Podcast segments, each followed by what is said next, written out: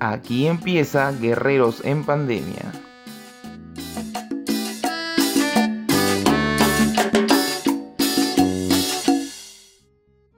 Muy buenas noches a todos nuestros nuevos oyentes de este podcast Guerreros en Pandemia. Yo soy Julio Cáceres y me acompaña... Y yo, Eliane Escobedo. Sean bienvenidos a todos nuestros oyentes a este nuevo podcast que se estrena el día de hoy. Pero cuéntanos, Julio, ¿de qué se va a tratar nuestro podcast? Bueno, Eliani, este podcast eh, busca tratar de ser una ventana para las nuevas empresas que surgen a raíz de esta crisis sanitaria que está viviendo todo el país. Y lo que buscamos es ayudarlos, apoyarlos a que sean más conocidos y que su marca logre un éxito más rápido. Bueno, hoy nos encontramos con Ruth Casamayor, quien es la dueña de la marca Deli Dolce. ¿Qué tal? ¿Cómo están? Muy buenas noches. Eh, contenta de que me hayan invitado a su programa y bueno, hablar un poquito más acerca de esta marca que pues está en el rubro de la pastelería, repostería y todo lo que tiene que ver con endulzar el paladar. Ruth, coméntanos, ¿a qué te dedicabas antes de la pandemia? Porque hasta donde sabemos, creo que tú eres periodista, ¿cierto? A ver, coméntanos qué pasó después en tu vida.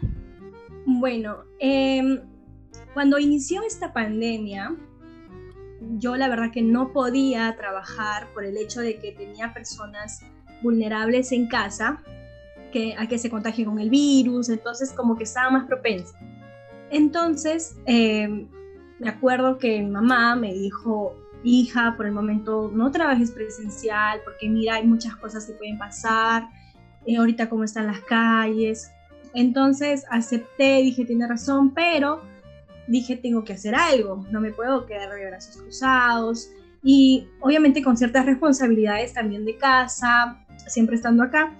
Entonces con mi mamá un día empezamos a hacer queques, empezamos a hacer queque de naranja, queque de beterraga, queque de zanahoria. Y pues en realidad me gustó mucho haberla ayudado ahí y yo me acuerdo que cuando estaba en secundaria me había metido a un curso de repostería en el colegio y pues a mí me encantaba, me encantaba hacer así pequeñas cositas y como que recordé todo eso porque ya el año pasado egresé de la universidad, pero tenía como que eh, otras cosas no más importantes que era la universidad. Entonces como que me había olvidado de lo que me gustaba en secundaria también. Entonces eh, empecé a ver cómo se preparaban las tortas, cómo se decoraban las tortas, así como poniendo ¿no? tortas fáciles para principiantes. Entonces la verdad que me gustó muchísimo la forma de la decoración. Empecé a escuchar a muchos emprendedores de cómo ellos eh, sacaron a relucir su marca, cómo se elevaron en su negocio y sobre todo este, datos y detalles muy importantes al tener eh, un negocio, ¿no? Coméntanos, Ruth, aparte de ti, ¿quién más está involucrado en esta nueva marca? Bueno, en realidad somos dos personas, eh, mi enamorado y yo, se llama Christopher.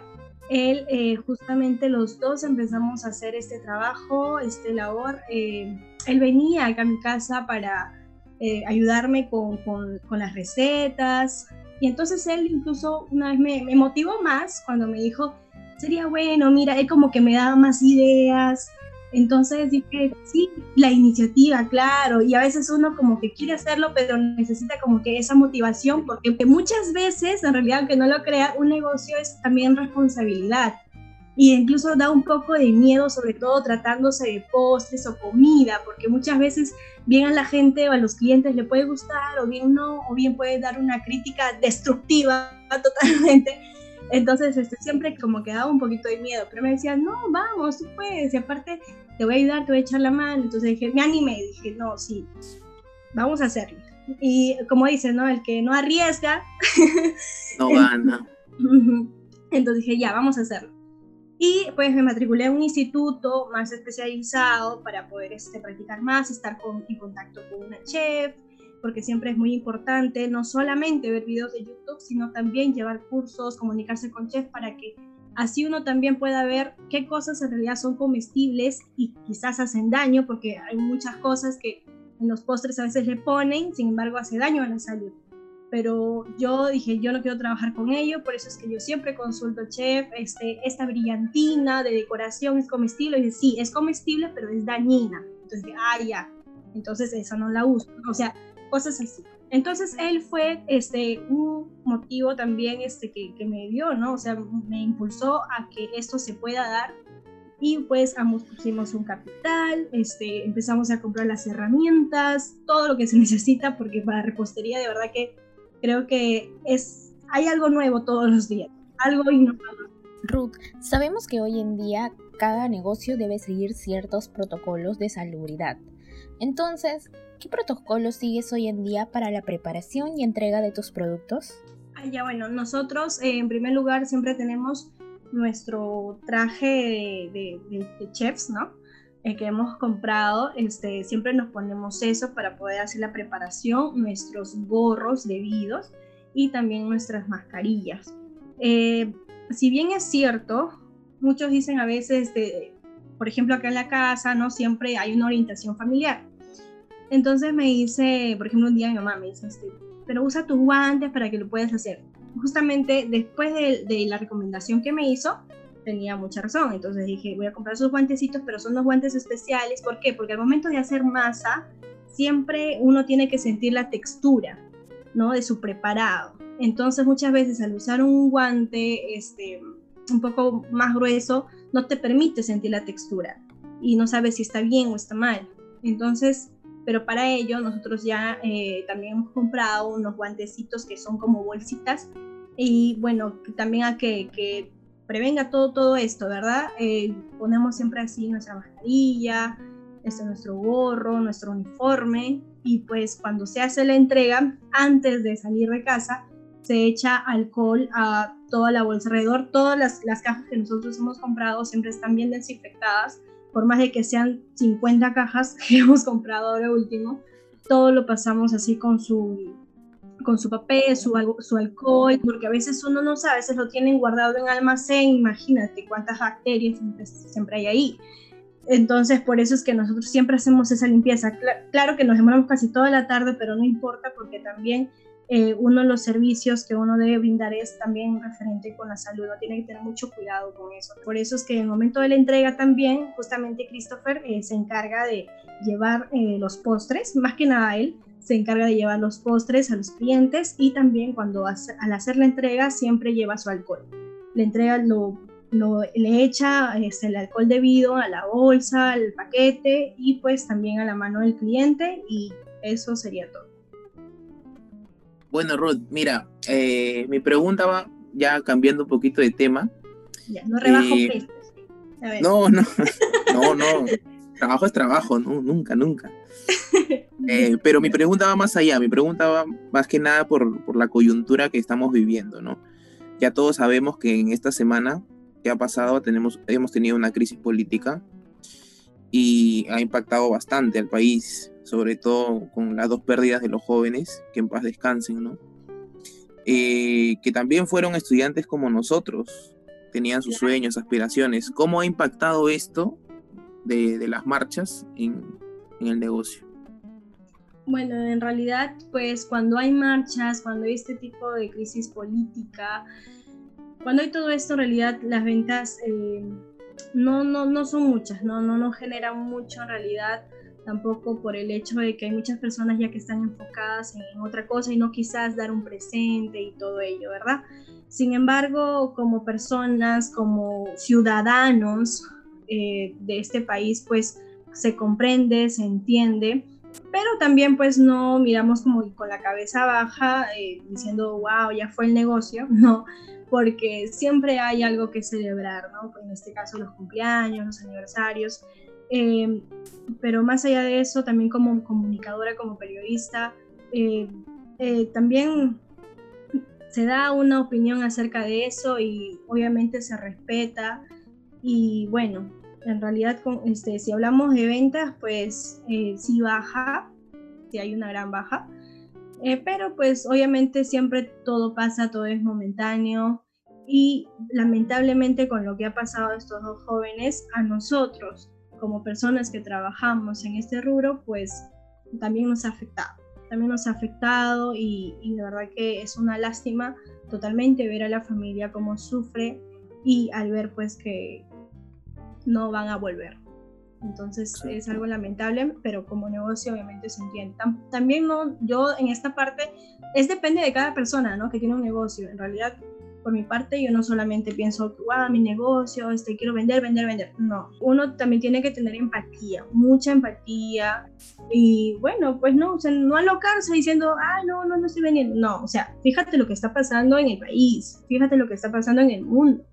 ¿No? Este, y, todo ello, siempre es muy importante tener mucha empatía con las personas. Esta, esta sección está media picantona. No, no, no son preguntas así como la gente crea, pero de todas maneras son, son cosas que no, no siempre se saben, pero existen en, en este tipo de trabajo. Son las confesiones de los vendedores. ¡Wow! Así que, Ruth, te voy a te voy a hacer unas cuantas preguntas para que nos cuentes anécdotas dentro de, tu, de tu tiempo vendiendo.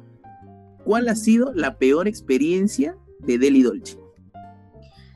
Bueno, a ver, la peor experiencia de Deli Dolce en realidad fue, este, a ver, a ver, a ver, fue una, en realidad más, más específico, que estuve mm, eh, preparando, o sea, un postre, pero en realidad fue una mala experiencia por el hecho de que, bueno, también sirvió bastante, ¿no? Eh, bueno, la cosa es que me pidieron un producto, eh, era una torta, entonces dije, ya, genial, la hago. Y sin embargo, me atreví a hacer algo que no había hecho todavía. Entonces... Un experimento. sí, en realidad sí. Y yo ya había escuchado anteriormente decir a especialistas que de, este rubro que no hagamos eso. Pero uno a veces es necio por aceptar. Y dice, ya, yo lo hago, yo lo hago. dije, sí me va a salir, ya tengo los ingredientes. Pero en realidad, justamente cuando se le entregó al cliente, adivinen, todo lo de encima, todo el chocolate se había derretido. Se había derretido hasta el, todo el borde de la caja, todo eso. Obviamente le pedí disculpas, pero muchas veces eso no basta al cliente. Y yo lo entiendo porque yo también he hecho pedidos y obviamente me pongo en sus zapatos del cliente, ¿no? Claro. Claro, entonces dije, no, disculpe por favor, porque de todas maneras es y porque es como que el cliente, cliente perdido, ¿no? Por así decirlo. Exacto. Entonces le dije, no, disculpe, eh, no va a volver a pasar, pero para ello, o sea, yo le ofrezco una tortita, y le dije una tortita de tres leches, si usted gusta, o ya de las que yo había preparado anteriormente, pues, ¿no? Él sabía que me salía bien. Le preparó claro. Entonces le dije, entonces me dijo, eh, ya está bien, me dijo, acepto. Y obviamente, obviamente no le hice el cobro tampoco ni de esa torta. Entonces, porque era pues una fecha especial, el cumpleaños de su hermano. Entonces, imagínate, una experiencia horrible. Sí. Entonces, eh, le hicimos pues otra tortita. Y ya obviamente pasando, este, claro, dos días le, hicimos, le mandamos la tortita y obviamente le pedimos disculpas si no le cobramos pues ni un sol de la torta que había resultado desastrosa. Entonces, desde ahí dije, no voy a tomar ningún pedido que no sepa. Entonces, a veces me dicen, este, disculpa, ¿sabes hacer tal? Y a veces no, mire, ¿me puedes mandar en imagen, por favor? a veces me lo manda y digo, no, disculpa, todavía no estoy haciendo ese tipo de preparación. O sea, ya soy completamente honestidad ya con todo esto. Entonces uno va aprendiendo también poco a poco a qué decir, cómo hablar, cómo comunicarse con sus clientes, porque no todos los clientes tienen la misma forma de comportarse en realidad. Uno nunca sabe qué, tipo de cliente te puede tocar, pues de verdad. Así es, uno nunca sabe. esas preguntitas las hacemos después para que nos cuentes cuál ha sido el peor y el mejor cliente que has tenido. ahora, Sí, ahora, ahora ya, ya sabemos cuál ha sido la peor pero ¿cuál ha sido tu mejor experiencia en Deli Dolce? Bueno, la mejor experiencia que tuve en Deli Dolce fue este, cuando, bueno, junto con el apoyo de mi maestra, que es la chef Vicentina, ella eh, de verdad que me guió bastante en una torta última que tuve. Eh, de verdad que justamente me había pedido una de dos pisos. Era la primera vez sí que preparaba una torta de dos pisos, pero yo ya previamente había visto infinidad de, de, videos, infinidad, incluso me matriculé en curso eh, de cómo hacer, cómo poner los soportes y todo ello, ¿no? Entonces, eh, con la ayuda también de, mi chef, eh, pues lo hice, ¿no? Lo hice, la tortita que me había pedido y pues fue realmente un halago cuando lo llevé y me dijeron que estaba súper hermoso, súper hermoso y sobre todo súper rico. Entonces, esas son una de las cosas también que a uno le motiva a seguir, ¿no? después, bueno, las recomendaciones, ¿no? Que vienen también después. Muy rico, gracias por todo. Entonces uno siempre muy agradecido con el cliente. Ruth, cuéntanos cuál ha sido el peor cliente que has tenido. A ver, a ver, eh, el peor cliente, de verdad, yo creo que son aquellas personas que desde un inicio faltan al respeto o te hablan de una manera, pues, que, que no es, ¿no? Que no sé, por ejemplo... Los tipos malcriados, ¿no? Así es, las personas malcriadas, yo de verdad eh, no respondo a las personas malcriadas, sinceramente, porque ya digo, ¿sabe qué? Disculpe, no voy a tomar su pedido. Gracias, ¿no? Prefiero que quede ahí, porque imagínate si en un inicio nada más me está diciendo así, me está hablando con palabras que a mí no me agrada, entonces imagínate cuando, no sé, le haga, el pedido y se lo lleve y en fin diga, no, que he estado así, he estado así. Mejor no. Son esas personas que uno las borra de la lista, La borra de la lista y si prefiero no, prefiero no ganar en ello que tener un cliente así. Mejor es así, dejarlo ahí. Y así, pues hay personas que a veces hacen un pedido, dicen yo quiero esto, al final uno les da pero dice, no, pero yo pensé que era así, pero tú me has puesto así. Y en toda mi, carta, el y todo, o sea, siempre pongo abajo la descripción, qué es lo que viene, si es húmedo, si no es húmedo, el relleno y la cubierta. Siempre pongo eso para que el cliente pueda saber. Pero sin embargo, aunque no lo crean, hay clientes pues que creo que no leen la descripción.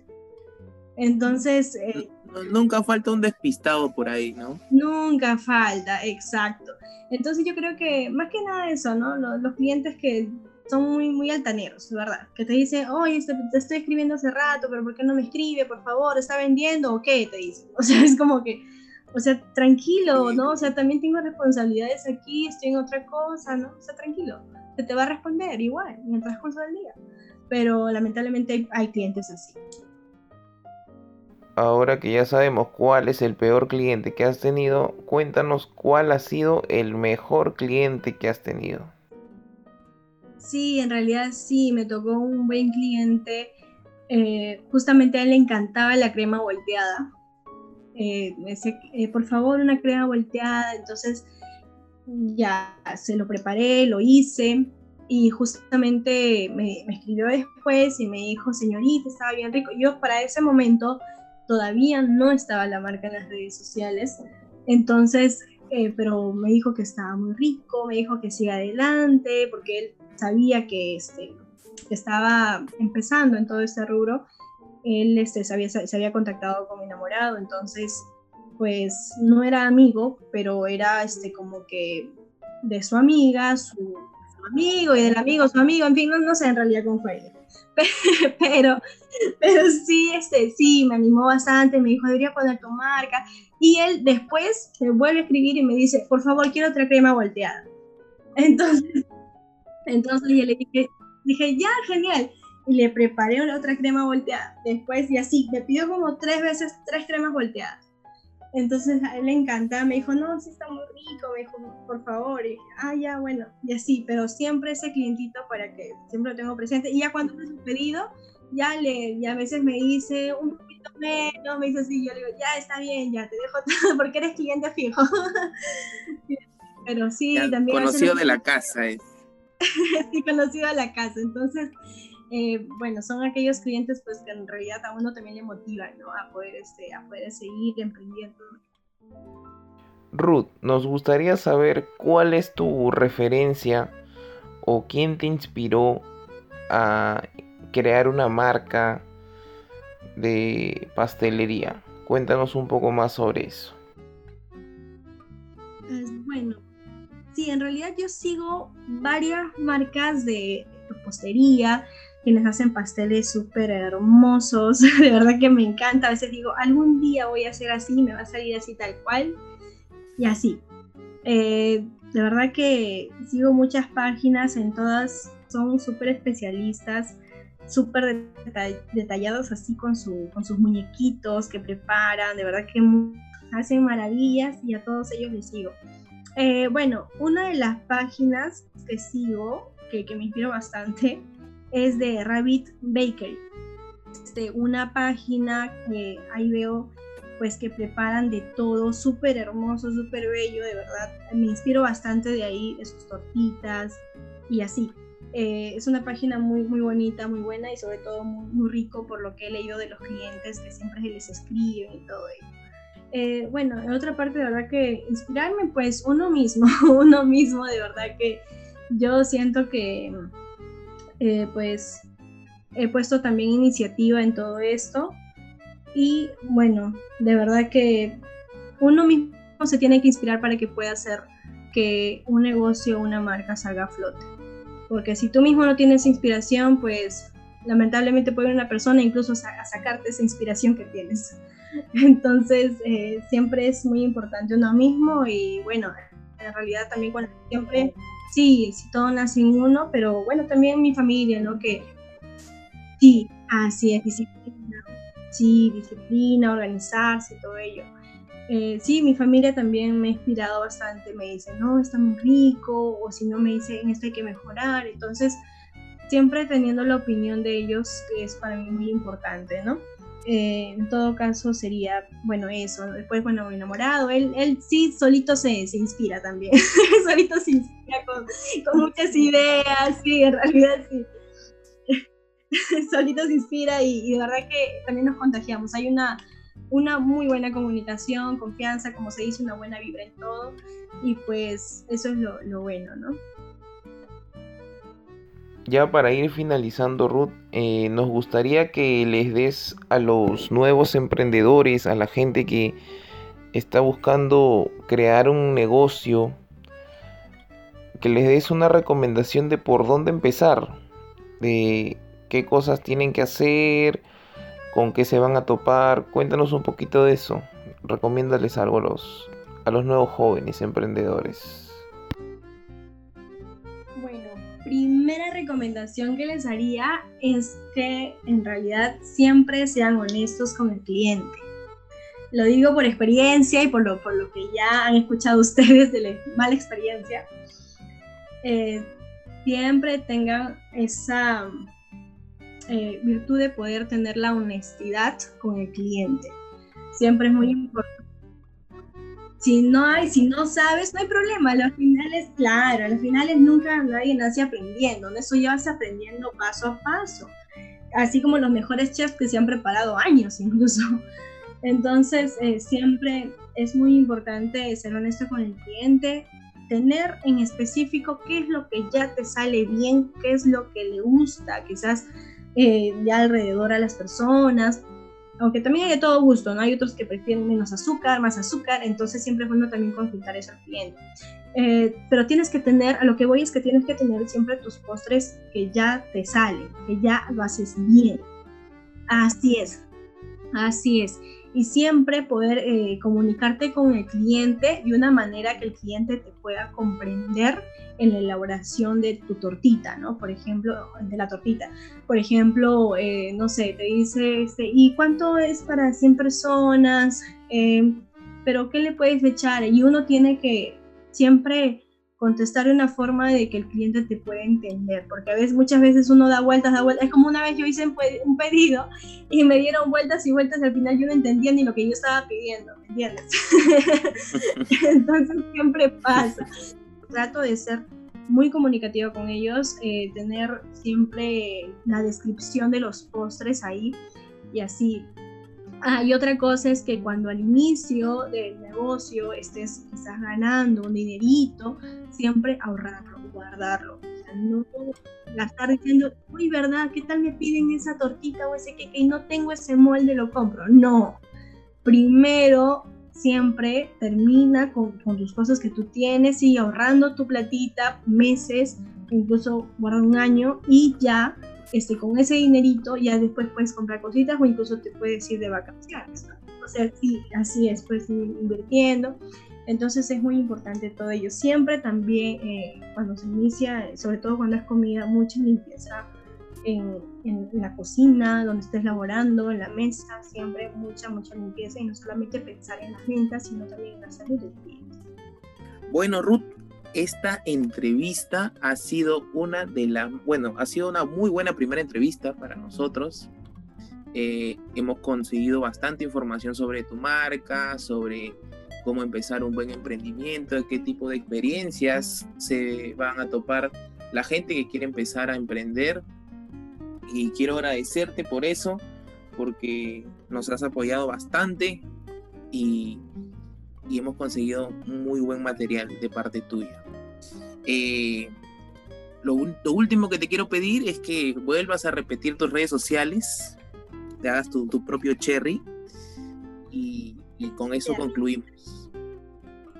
Claro que sí, en Facebook pueden encontrar como Deli Dolce, Deli Dolce, se escribe así, es un logotipo con una eh, rosadito.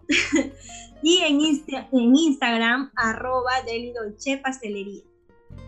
Bueno, Ruth, eso es todo con nosotros aquí en Guerreros en Pandemia. Muchas gracias otra vez, muchas gracias por, gracias a ustedes gracias a ustedes, cuídense mucho y hay que tener mucho cuidado, sobre todo por esta pandemia, muchísimo. bueno, gracias de verdad por la entrevista, que estuvo muy, muy bonita, muy armónica. Eh, barreras ahí, pero es muy bueno que uno las destruya y pueda pues eh, seguir adelante con lo que tiene en mente, un nuevo proyecto quizás. Y bueno, así como ustedes dos, que quizás por ahora, quizás más adelante tienen algún proyecto. Y bueno, de verdad que hay que arriesgar todo, como lo dice. Todo es posible. Gracias, Ruth, gracias. Ok, cuídense mucho. Gracias, muchas gracias, Eliani. Muchas gracias, Julio.